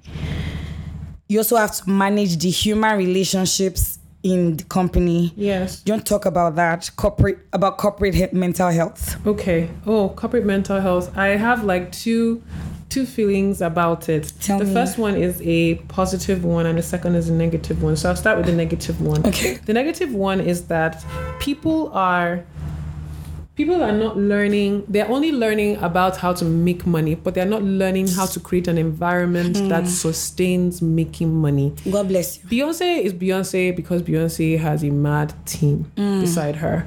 And there's a certain kind of environment that you have to create for people to be willing to always put their best foot forward hmm. and for people to want to stay with you. Hmm. Envi- work environments here don't think about the culture of the workplace or the environment they create for the individual that works with them. And the people that work there also do not think about how they contribute to the culture that they Yeah. are a part of. So it's not creating a healthy work culture is not just one person. Of you know, you can have like an abusive boss, but you can also have an abusive colleague. And you can have a disobedient um, subordinate or a disrespectful, um, some just basketballs can hit you from anywhere. So people are just not conscious of what they contribute and how to create and how to sustain. If you don't have a healthy work environment, people are going to be very unhappy, and that unhappiness is going to show. If people had a healthy work environment, like majority, some of the troubles and problems that some of us have as Nigerians will significantly reduce. There are people who, because of their sanity, had to leave their jobs at the risk of um, going broke because they were as they were making money, they were like slowly withering away before Yeah. their own eyes. On top, you want to make money. So, yes, your job definitely does affect, and the experiences that people share, the kinds of abuse they experience, the negative, unhealthy, some things that some people's bosses do and say, and I'm just like, hmm. damn, man, like. Damn, you know, like outside the workplace, we're just people. I feel brush you for rude. Like, but now because now you they pay my money, now Money. why they You collect understand, they kind collect your rubbish. Like, uh-uh. Like, why would you say that to another person simply because you pay them money? Like, people's egos go into their work Yes. so bad. Yeah. And being a business owner, it has made me have like a bit of sympathy because when you're working with people too, you also have to collect their own. Yeah. Mm. And there are some times when my team members will do some things, I'm just like, mm, damn. Like it's so and now there are times when I've had bad days. Like I've like when it gets to a point where I'm just asking my friends, like, am I was I really a bad person for changing it for them like that? But in the end, you know something everyone tells me is like it's necessary. You have Yes. to if you don't push me like that, I'm not gonna grow. Like Yeah. but it's just knowing and I had the exit interview for one of our team members recently and she was like that if you don't push me like how am I going like it's necessary for you to put me that way but the thing that she liked was it wasn't destructive criticism it was constructive so learning how to give healthy constructive criticism to people um so yes I did have a bit of sympathy for the frustrations but at the same time I'm like just because you're frustrated does not mean that you abuse but then the second thing that makes me happy is that some companies are now opening up more to mental health awareness and offering it as a service to their team members so that if anything is going on or they're having issues, they have a therapist that they can talk to. So there are a few corporate firms I work with. Um, I either go there for classes to talk to their staff members about what does mental health mean, how do you take care of yourself, and it's been very helpful. And people have different questions about, oh, how do I take care of my kids? Um, what am I supposed to do as a man? How can this happen and that? So it opens up the floor for that kind of conversation. And so I love that. I love that companies are not running away from that conversation and making it possible. Like they're thinking about it. Like companies will come like, okay, we have a staff member that we know needs your help. So the HR is working hard in Nigeria. So that's my. It's it's a shitty work environment, but there are companies who are making a, a difference. Yeah. Um, earlier on when you're talking about your story on how, how you set up your own practice and everything, you spoke about journaling a lot. Yeah. I just want you to underline how important it is for people, especially for those who can't really afford, like you know, talk to Therapy. yeah therapy. How much journaling helps in balancing you and helping you see things objectively. I think that with journaling, it helps to pair journaling with self-reflection. If not, you're just journaling. Writing things um, down. Yeah, just you're just documenting your life, literally. Just writing us a very nice little novel that we might read after you die. So it helps to pair journaling with active self-reflection and behavior change. What journaling does is it gives you the space to to have a conversation with yourself and an honest conversation with yourself. You're writing about how your day went and answering it's not just like a chronicling of your day. It's an active reflection on the things that have happened and why they happened. Why were you angry today? Why were you upset? What were the things? How did you react to them? So asking yourself tough things about your day or even writing to yourself about things about your day that's happened and realizations about yourself. So if you come to a certain realization, maybe you realize, okay, I'm a codependent person or I actually don't know how to deal with confrontation. You don't just write it in your journal and just leave it there. It's like, oh yeah, I journal about not having comfort, having bad confrontation habits. Okay, now what? now that you have this awareness of yourself, you have to do something about it because mm. in that awareness, it's not being able to confront people is holding you back from things that you could have dealt with, relationships that could have been healed, opportunities that could have further pushed on. So you pair that journaling with active behavior change and honesty with yourself and self reflection. So how do I then become better at communicating and stuff like that? So yeah, that's how journaling helps. Just writing in your book. It's it's sometimes it's really good. There is healing that comes from just mere expression. Being able to say that I don't like this or I feel this way can itself be the healing you need. But sometimes there's also that need for you to pair that with behavior change mm. so that you're not just healing, you're also actively growing. Yeah. Mm. Hmm. Okay. I wanted to ask when it, about again back to the workplace. Yeah. How would you advise either first employers to create healthier environments for their work for their employees mm-hmm. and how do you adv- what do you advise for employees to do to maintain sanity Yeah. or mental health Yeah. in a in a in a in a crazy workplace Okay, so for the um, for the employer, I'd say first you go get therapy um, because everything starts from the top. And in, when you're in therapy, talk to your therapist also about your work, what type of person that you are, um, and also conduct that assessment with your team. What type of leader are you? Because whatever culture shift you want to make, you need to be aware. You can't just do things because that's what you're supposed to do. You need to do it with some awareness and clarity of mind of what do you want it to do, be like or look like, and how do I contribute? Because you have the you have the most power in that particular environment. So if you're gonna steer the ship, you need to know how to steer the ship. So talk about how you are, what are you doing to create what kind of work environment have you created?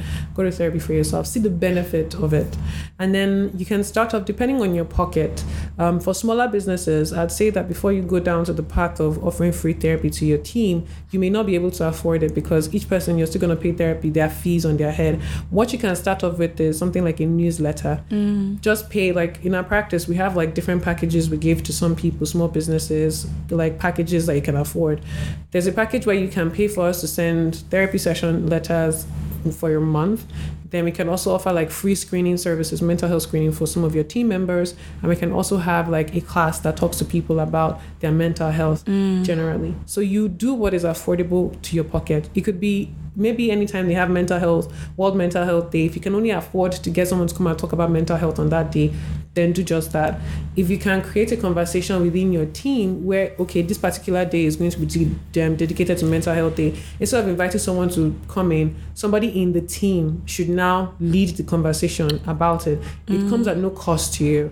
But what it does is there is that intention around creating that awareness of mental health whilst also taking into consideration how you are showing up as a boss to make that a work environment a mentally healthy one. So doing that if you can afford more money then you can invite someone then you can then have okay let's have a newsletter let's have mental health screening for some people let's now pay for people's therapy. So think about what you can do based on what you can afford. There is something that everybody can do.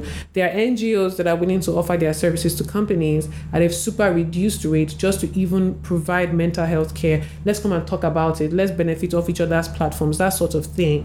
Sponsor mental health events if you can, even if it's 20k you're giving or 30, it goes a long way. You can just pay for logistics alone and cover the event. Yeah. So it contributes as well what you can. So depends on the level of financial um, strength you have. Mm. Then as the employee, you have to take care of yourself. There are places in your life where your job does not touch you, but if those places are touched, it would affect your work. Mm. So things like are you sleeping well? Are you eating well? Are you exercising?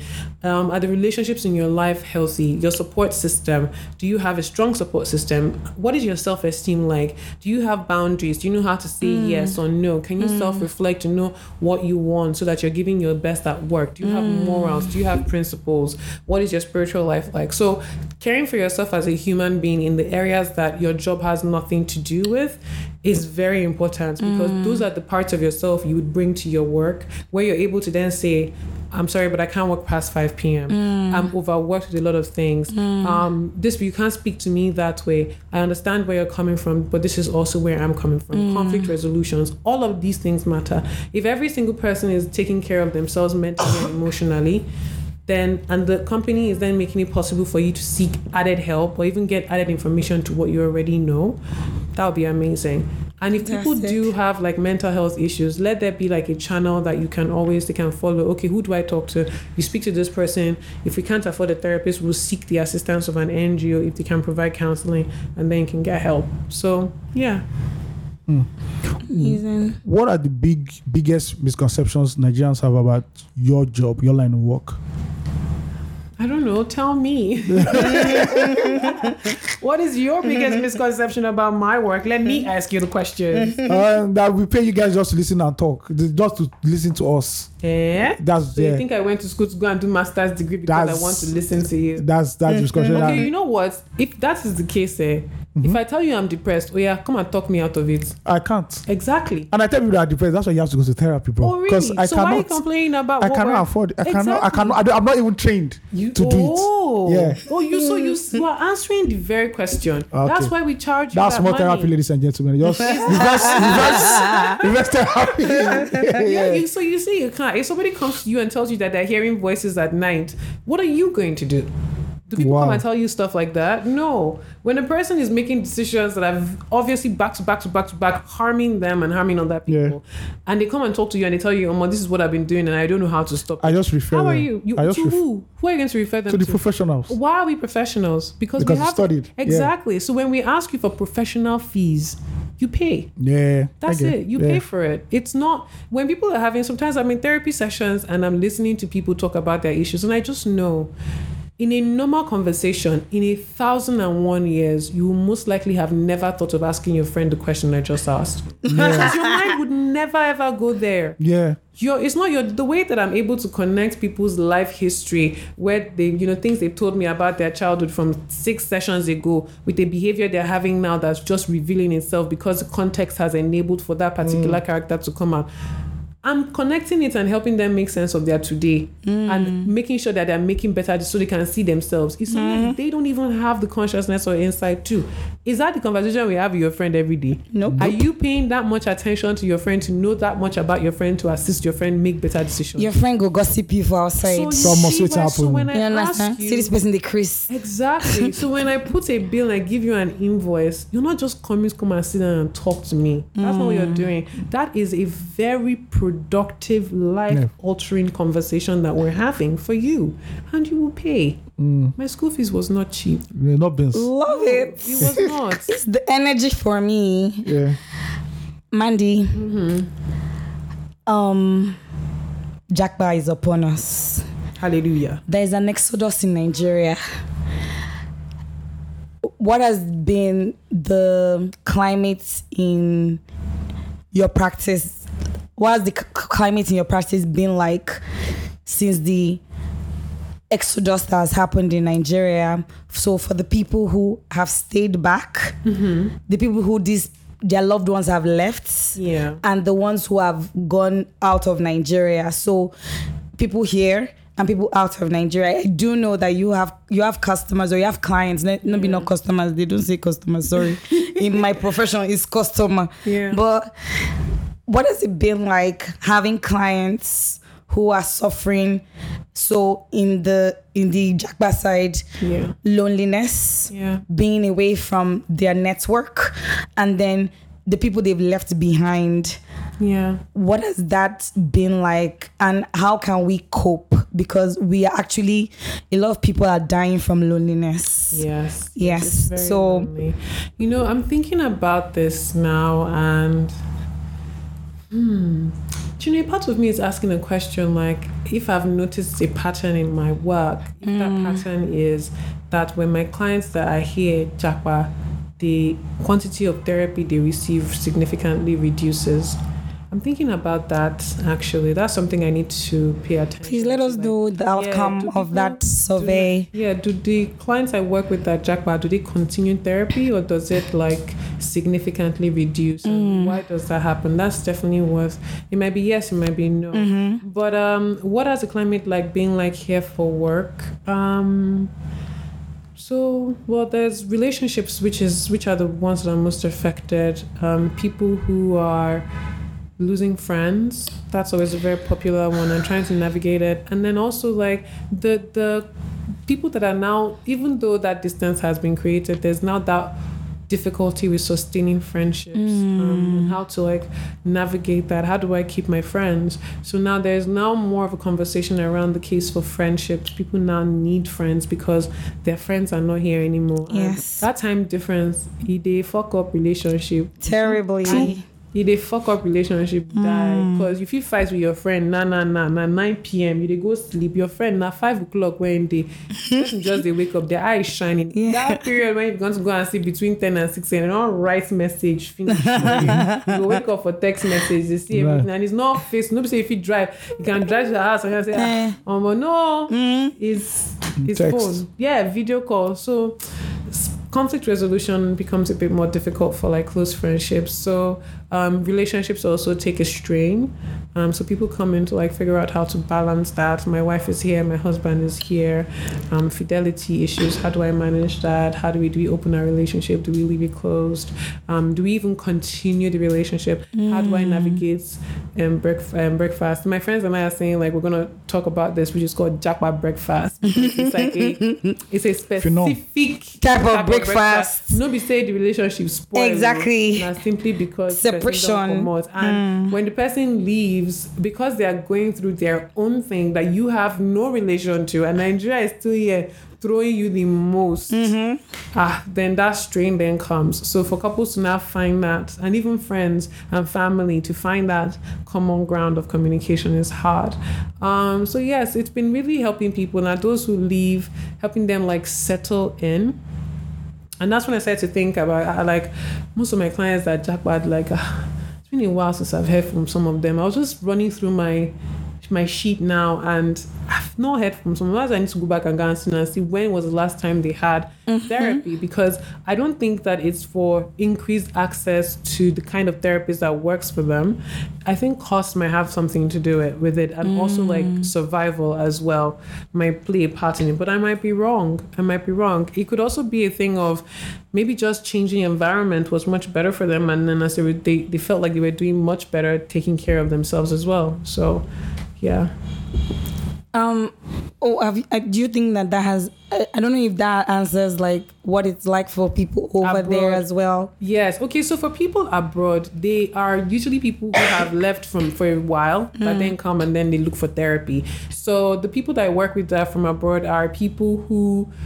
Okay, different categories. One spoke to a friend of theirs that's in Nigeria that knew about our service and referred them. Number two, they were referred by their company that works abroad. So we have like companies abroad that have like that run mental health services where they are able to connect companies that have a diverse group of clients to therapy practices across the world. Interesting. So yeah, so there are companies like that, and so some people get referred to me through that company. And they may be in Nigeria, they're in Lagos here, but then Yeah. it's from the US that will then get their referral because of the international company you work with. And then some of them are abroad as well.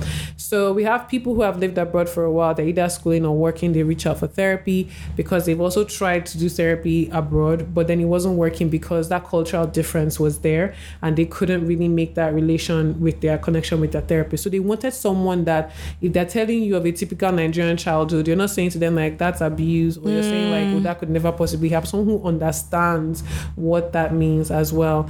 Um, and yeah, so that's pretty much it. So some people abroad still do reach out here for therapy sessions. They still want to talk to a therapist here.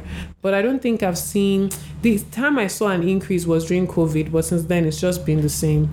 So how did these guys deal with loneliness? That disconnect now. Hmm. Yeah, I think that that's so important because I really want us to talk about that. That loneliness. yes. No, it takes time. It takes a bit of time um, because you also have to get used to a lot of things. And it really does bring you up to yourself as a person, like what your social skills are. Um, in Nigeria, here, it's really not hard to make friends. Mm. If you go for a party, one person is like, This is my sister. Mm. People are all on the same table. Like, even mm. wedding, they don't throw all of you. One person is drinking Hennessy. Do you want some? Where's your cup? Let me pour for you. Mm-hmm. How's your day? That's mm-hmm. it. Mm-hmm. But when you're abroad, there are so many things you have to deal with. First, you become aware that you're black, and then you become aware that you're Nigerian, and then you become aware of your gender in a different way that you never were conscious of it. Then you realize, like, okay, the social economic status you have means like you have access to some places and you don't have access to some places, and that is very wide. Wow. Um, and then you also have to now get used to either a different language or just a different way of life that people have that would then cause you to even question your own understanding of what life should be like. So you're going through all these changes, you're trying to even understand how the money works. You're also at the same time trying to understand school, and the schooling system is different from what you have because it challenges you to think sometimes. And then you're like, what's all this education I'm doing that I never did when I was at home? Or what's all this work I'm doing? So all of those adjustments become very difficult. But if you're able to like push yourself in terms of you have to now broaden your scope of relationships. Try to speak to people at work hmm. or try to, you know, build friendships with people that you go to school Yes. with. Come out of your shell. Like actively create your own social environment. Hmm. You're going to be lonely. You can start off with people who come from Nigeria and you can start off with the locals. I'm always of the opinion that make friends with the locals Yeah. become a part of the community. Let the mm. people around you know you. The places you go to mm. shop for groceries, greet them all the time. That's how you now start. Before you know it, by the time you have your this is where I buy my garri guy, my meats guy, my this person guy, my you're already building your community. They know mm. your name. Then you can ask them questions where you show interest in them so they can show interest in you as a person. So dealing with loneliness is actively doing the work to go against that loneliness. That's to build your own environment. And then actively making the effort to keep in touch with the people here as much as mm. people here are making an effort to keep in touch with you Yes. so it can get really sad when you're in school doing DYDX and then your friends at Obi's house, you know, Shali On a Poppy, Monday. on a Monday evening. On a As in, Monday. and the- the music is jamming. My You're like, president. "Uh-uh." And you are dealing with cold. Yeah, as in- Minus two degrees. That's oh my sweet Lagos. Oh my god. Now I like Lagos. I swear. You yeah. now put Nigerian flag on your, on your Twitter profile. I like, say. and so you know you have to maintain like that relationship. Like my friends that have um, jackpot will just have moments where you send your 15 minute voice notes, catch up on what has what has been going on in your life, and you just download everything. I don't Yes. hold people to like very strict expectations Mm-hmm. that you must reply immediately. It's like no, just reply me when you can. If I want to talk to you between when I sent you the last voice note and this one, I'll text you, Sha, but I'll also remind you like, Baba, listen to Exactly. my voice notes. So because everyone's going through it, so there has to also be that expansion in the grace that you give yourself, Exactly. and the grace that you give to your friends that Yeah. are here, and the active effort you put into sustaining sustaining the old relationships you have, and then creating new ones. So Mm-hmm. you have to actively do it. It's not gonna throw itself. I've made friends in restaurants, down for boss um, my friends have made friends in laundromats, but abroad, it's not easy like that. As you see this person, this person different, different culture, due to different like the diversity is real when we think about the cities that we're going to. So building relationships are not that easy. They, they would not happen to you the way they will happen to you home. So you have to go to them. So yeah, I think that adds to what you just said. I think that it's also very important to be, for people to understand that relationships change. Yeah. Like your relationship can always will always take a different form. Mm-hmm. The more you grow, the relationship like live live an open mind for the changes that will happen in the relationship. So Yeah. because somebody is your best friend and the person has relocated, Yeah. doesn't mean that both of you be chit chatting all the time anymore. Yeah. Yeah. Leave an open mind to the fact that okay, now this relationship has taken a new form Yep. our new um, channel or medium of communication is over the phone. Mm-hmm. I need to respect your time. You need to respect my time. This is no more a thing of I'll just barge into your house. Mm. As in, Do you to your understand? because I find that a lot of people are strong on they're they're they're, they're they, they've latched on so tightly to the, what the relationship used to be, and I'm afraid to embrace the new thing because just like would this person still be my friend? Would they still like me? yes, you know? yeah. and i think don't shy away from the difficult conversations. Yeah. be very open to th- a- uh, as many and hard the conversation may be Mm-hmm. be open to it because it's all part of the process all part of the growth you know Yeah. and keep in touch often Yes, you know keep in touch often valid, yeah. and that just to add to that anyway that's what i was thinking Yeah, yeah. Um, my final question is a, a little bit of segue. When Ugochi was reading your bye award-winning bio, love it and she said now architect, watch me. architectural photography, ah! Yeah. architecture. some- money So, so, so there's there was some. I picked up on architecture this year because I'm mm. writing my book, okay and I've started looking at different architectural styles. So how did you pick that up? Wow. Love it I'm an architecture pick me, no be me pick up. I'm not even lie. Yeah. Um, so I did not know that I liked architecture at all. I did not know that I felt passionate about it. For absolutely nothing.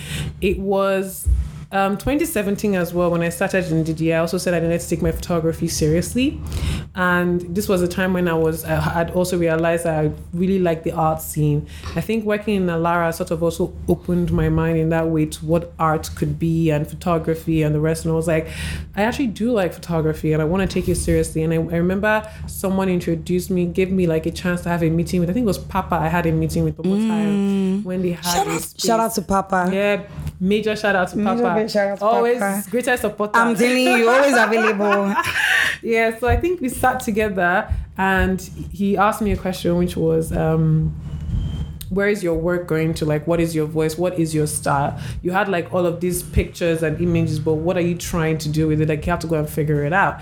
Then after that this was also around the time i met Liki Alabi Sama and i found out about AAF and Canon as well. And Canon was doing a training where they were teaching people how to use the camera. And you know Liki had told me to apply for it one time and I I tried and I didn't get in I think or he told, or he told me that he was doing another one I should apply for that one. But I needed to really figure out what it was that I wanted to do. So I went back and I sat down and I looked at my work and I realized that anytime I had to shoot anything that wasn't architecture my camera was blurry. I just could not get it right. But the moment I was shooting a building that was like one of the most beautiful things I'd ever seen. Hmm. So one Sunday after church I said let me test this out. Took my camera out and walked down Victoria in Victoria Island. I think it was Bishop Aboyade where they have that KPMG and hmm. ears so I was walking there and I was just like you know I really like the way this building looks. I took a picture of it and I took a picture of the building next to it and I just just that experience. I think I took a few more photos but just that walk just focusing on just buildings. I went home and I was like, first, I like the images, and second of all, I like I, I like buildings. And I remember uh, an ex partner of mine used to tell me they were like, Amanda, anytime you take pictures of buildings, like they look really good, like you know how to photograph Yeah, buildings. buildings. And they showed me one of the buildings I had taken pictures from from the balcony of their workplace, and I was like, wait, I actually do have a thing, and I actually do like old buildings. Yes. Um, so I after and I was fascinated with old buildings. I was fascinated with Lagos Island and Yaba and everything. But I'd never nothing else had put me in a space where I had to meditate on this thing, this architecture thing.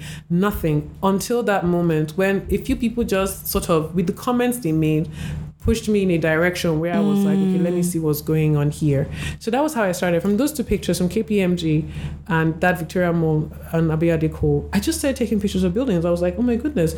And then I realized, like, you know, when you're walking, you're always just looking straight. But when you look up at Lagos, like there's so much to see Mm, in from the skyline. yeah, Yeah. the skyline is different and it's Mm-hmm. constantly changing.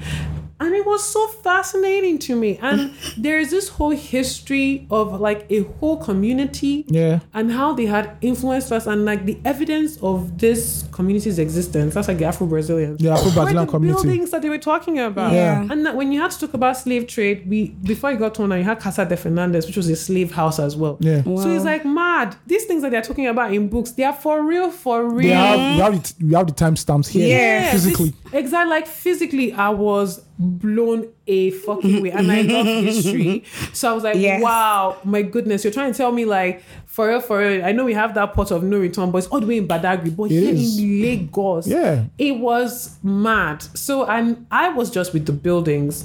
It was just the buildings, the style, the way they were built, and they were beautiful. Even in their age, they were still Something so beautiful. majestic Yeah. about them. Yes. And they were refreshing to the eyes. It wasn't just like these clinical buildings we have now, square roofs. Exactly. Square- So boring. Exactly, minimalism. Yeah. There- there's no personality. That time where No if, your- grand. if your papa won't get you, now drawing go deal Exactly. on top the sofa. Everybody's Yeah. sofa now plain, plain, plain now. So like even the door handle was designed So well. much opulence for people back then. Exactly. And it wasn't like it was something that was just accessible to only the wealthy people. Even the regular people had Yes. that it Their own was they, style. yeah, they built their house beautifully. Mm. Beauty shade inside. Yeah. So mm. like it was it opened me up to like a new part of Lagos. And from reading about because I didn't study architecture and I was fascinated with Afro Brazilian buildings, I would do my research. And I think this is by virtue of having a master's degree. You don't just take things for what they are, you want to study. Yeah, let's so I found deeper. yeah, I found this research article by this lady called Lejo Dolapo Majori, who had done her PhD thesis on Afro Brazilian and Yoruba architecture. I still have not finished that till today. Wow. But it's like a full thesis of about 600 and something pages. And I used to read it like constantly to just learn about like the Afro Brazilian architecture, the history of the Afro Brazilians and settling in Lagos and such. And it's just it just having that work that's just focused on architecture just really shows you that architecture is like a way to tell the mindset and this the the mindset of the people the spirit of the people the economy of the people Yes. from just the way that they build like Amazing. how even changes in religious practices was also evident in the style of building I was Yeah. like, whoa you don't even understand how much space The cathedral on Yes. Exactly. the the- churches you go to, Yeah. why they were built, what were the things that happened, conversations, the people that came together.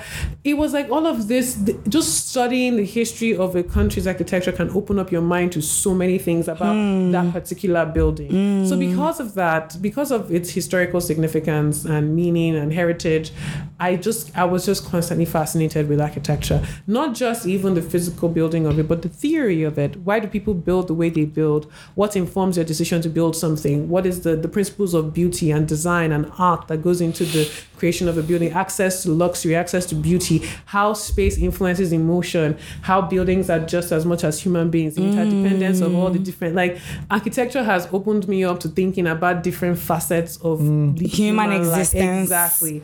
So I am forever enamored by this particular mm. subject. I don't want to go to school because I don't want to be boxed in mm. by the thought of education because education has a way of shaping your way Yeah. of thinking. I mm. like thinking about architecture as an artist and maybe hopefully in the future a researcher as much as I'm a mm. photographer as well. So yeah, it's a subject. And then of course I really like photography. I think it's a very beautiful art. Yes. Um, I think that, and especially now more so, that people think that because there is social media, that the, the talent of photography has died. Nah. I, I refuse to believe that Yeah. because Yes. if everybody was a photographer, we would live in an entirely different world. Mm-hmm. Very And, true. and the truth is that it wouldn't really mean anything because everyone can shit. So you know, it does. It's not nothing special about it. Mm. The fact that there are people who are photographers and they are given awards or they are printed and published in places, or you go to the museum or you go to an exhibition, even just down the street, you want to hang a picture in your house and look at it and be like, wow, there is a technique and art and a skill that goes into creating images that human beings find appealing. It's not just something that anybody can do. Mm-hmm. Yeah, it's It's not. not. Even if you can do it, it's not something that everybody who can do it that wants to do it mm-hmm. and wants to continue to do, Do it. it. and So- excel Yeah. at it. Exactly. Exactly. It's not everybody wants to. So there are people who do that, and that is an art itself, and it's a very beautiful art. So I love images. I love pictures. I love photography as a medium of you know expressing my interest, and I also I am terribly in love with architecture Yeah. and and documenting. documenting architecture. Yes. It's just it's I'm in love. Let's talk about real quick your journey to the MoMA, the Mu- to the Museum of Modern Art in New York. Shout out to you. Big shout out to you. Yes. You know, because a lot of artists have not had their art or their pieces in the MoMA. And That's me, little old me. do you get what I mean? Congratulations on that. Thank you. It was giving Avengers the pictures that we saw. Just like, and shout out to all the other artists that went as well. But talk about that experience. Ah. What was it like being in New York? Mm-hmm. New York has a lot has a lot for the art scene. Yes. Then being Nigerian and having your your work, the pictures you took here in Nigeria, whether it was in Enugu or it was here in Lagos, because I do know you documented Yes. other parts of Nigeria in terms of buildings. Yes. Um, how was that like for you having your work at the MoMA, experiencing MoMA, and also being Nigerian and having your work there? How was it for you? Um, as a Nigerian, it made me feel like, you know, there's a big story, a little a shift has happened, and I'm I'm part of it. That Love it. very nice. You know, it's like it was the first time the MoMA was showing living African artists, and I was part of the Yes. living African artists. So I was like, damn, okay. Amazing. I was I didn't really get what it meant until I went to like the different levels of the MoMA and I was seeing the works of other like notable um American or European artists. Frida Kahlo's work was there, Picasso's work was there, and I was Wow. like, uh-uh. Okay, I'm- I was like, girl, I'm downstairs. Love it. Like I'm down. My Love work's it so much. So like it was such an honor. It's- And there is this photographer who is like my major mentor. He's dead now. Um, why can't why is his name just leaving my mouth? Now? I. Photographer, Nigerian. Yes. Yes. No, no, no, he's not Okay. Nigerian. He's an architecture for Julius Shulman. And I saw Mm. his work, his the images of like places he had shot. I've only ever seen them in books, but then I saw like them in print. I cried. I was like, oh my god, so Mm, that's amazing. So yeah, so it was, it was, it was nice. It was such a nice feeling.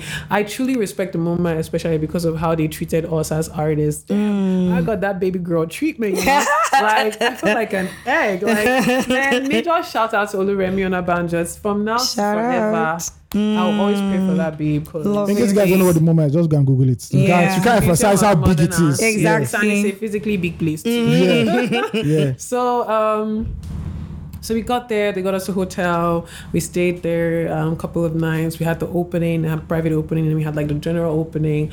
And throughout the time when it was open, I tried as much as possible to go in there like daily just to engage with the people. I like talking to people about my art. I give them like walk through, people ask questions and, you know, engage with the work. And just hearing from people's perspective what they perceive the work to be like. And even meeting Brazilians who will come and say, Oh my God, I'm a Brazilian and I'm saying this building looks like the in my own home state. Wow. It was it was nice. And I remember speaking to this woman and after everything, um, she asked me so many questions. She was like, Oh, I'm Brazilian and I'm an architect. And I like the way you talk about I love it when architects tell me they like the way I talk about architecture. Yes. Because I'm like, yes, I'm not an architect. So Yeah. I, as much as I know that I'm talking about this subject, I also want to know that I'm also respecting the people who are in the craft as Exactly, well. exactly. Yes, especially because I know that there is a place where I lack. Mm-hmm. So I'm not trying to be you, but I want you to understand that I also see what you see Mm-hmm. as well. So yeah, so it was it was a nice experience just engaging with the diverse crowd of people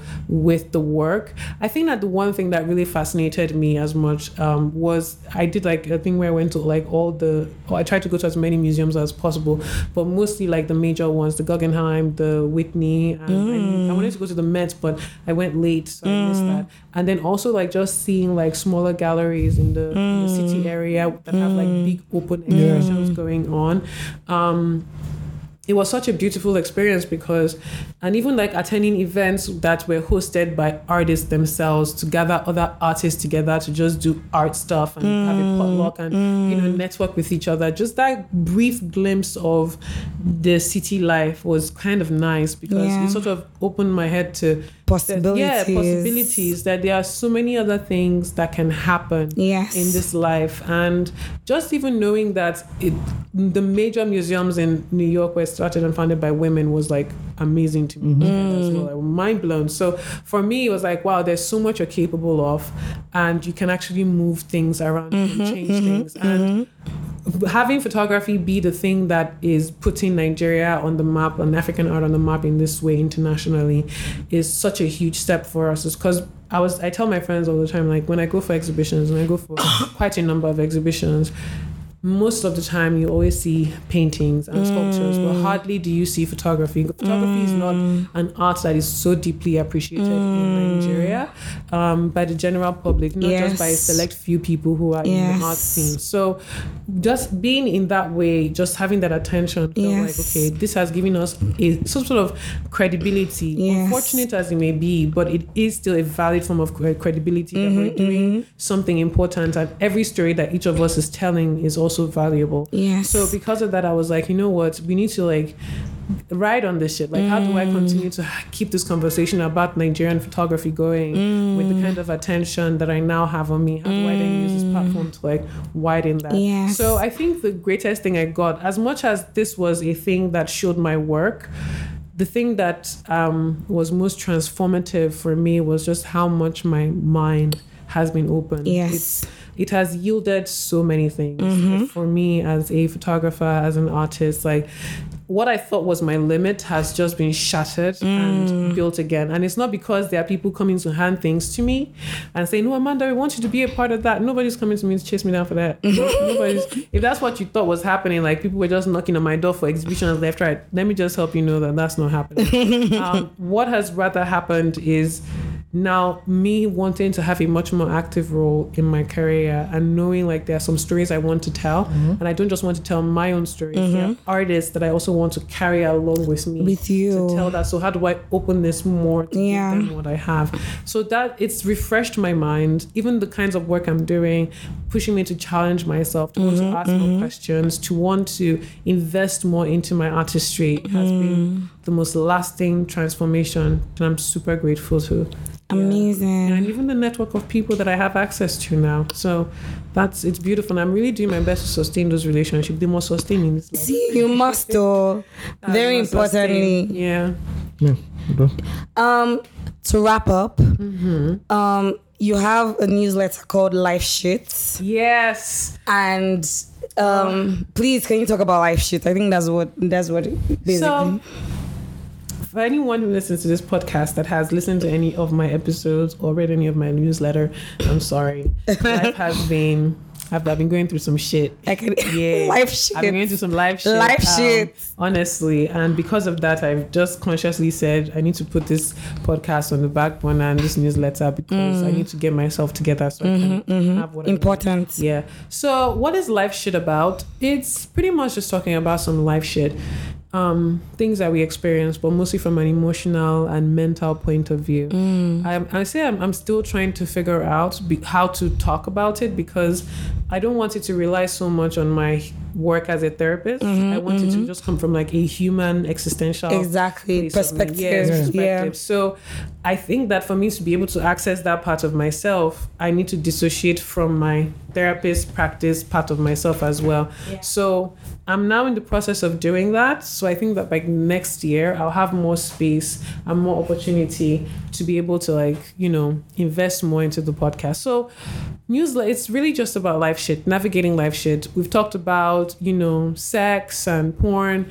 We talked about I've written about um creating ease in your life. Yes. I've written about money, how like sometimes I and I write them from a personal perspective. perspective, like something I'm going through. So today I was asking myself, like, do I have to be going through something to write about something in my newsletter? Is that what this is about now?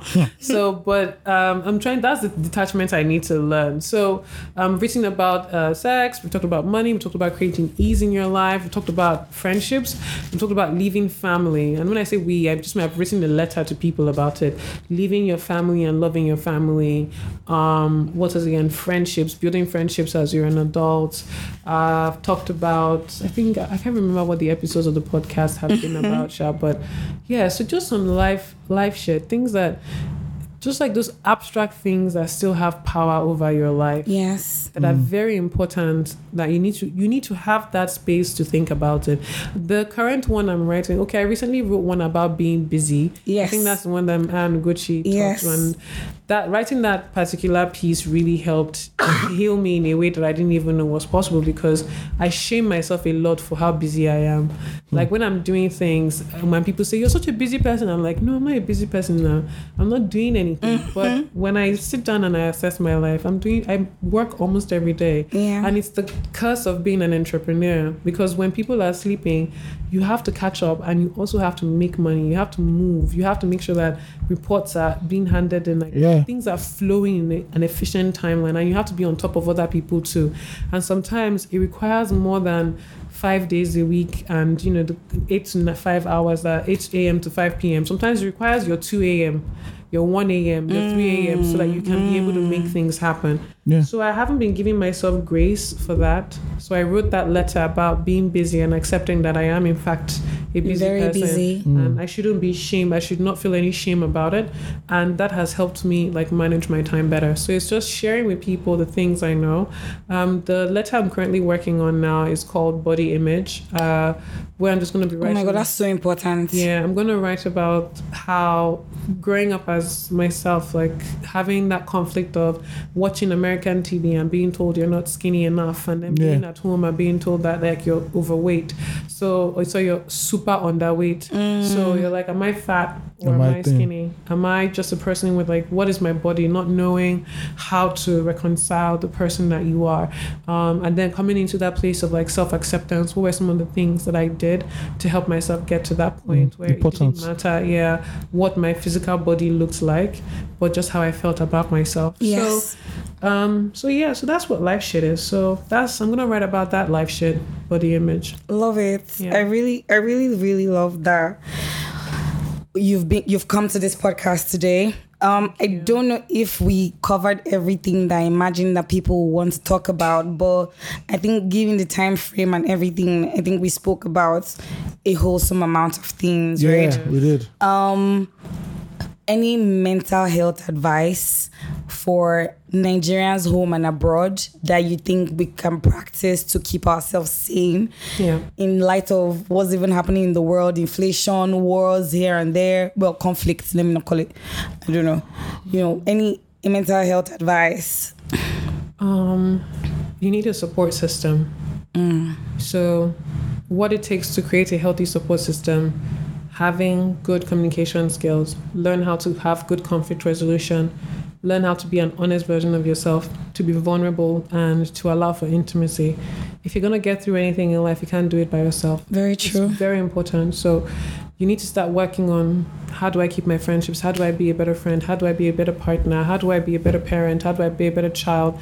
And really show up for people whilst Yes. also prioritizing yourself. We Yes. desperately need each other far much more than anything. And having people support you it's like it helps you heal better and it helps Mm-hmm. you grow better because you have people in your corner who are looking out for you and it's not just about you going to find those people it's also about you being that person to other people as well be a good part of their support system but build your support system and then don't run from yourself Yes. um, that constant self-evaluation and self-reflection being able to say to yourself like you know what sometimes I could be a bitch. Like, you know, sometimes I could be rude. Sometimes, like, I'm not perfect all the time. And hold yourself accountable for that itself is also quite important as well. So, looking out for yourself, self evaluation, self reflection, um, having a support system, have a healthy, as close to healthy a uh, morning routine and night routine, like a plan for your days.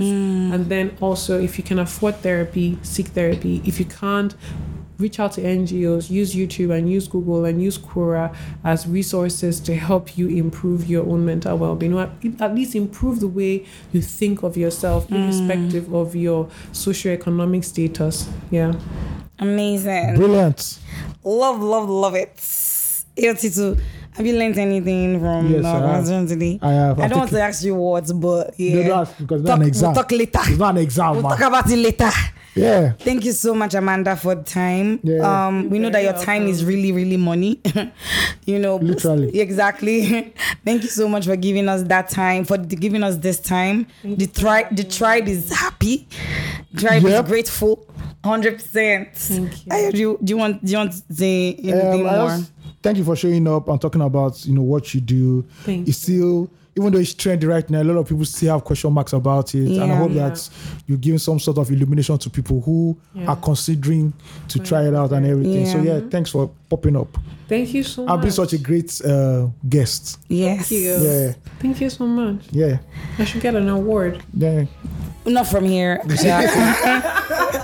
Thank you. Thank you guys so much for listening. Thank Please follow us on every social media platform at 234 Essential Podcast. And send us family family at 234essential.com. Don't forget to be kind today.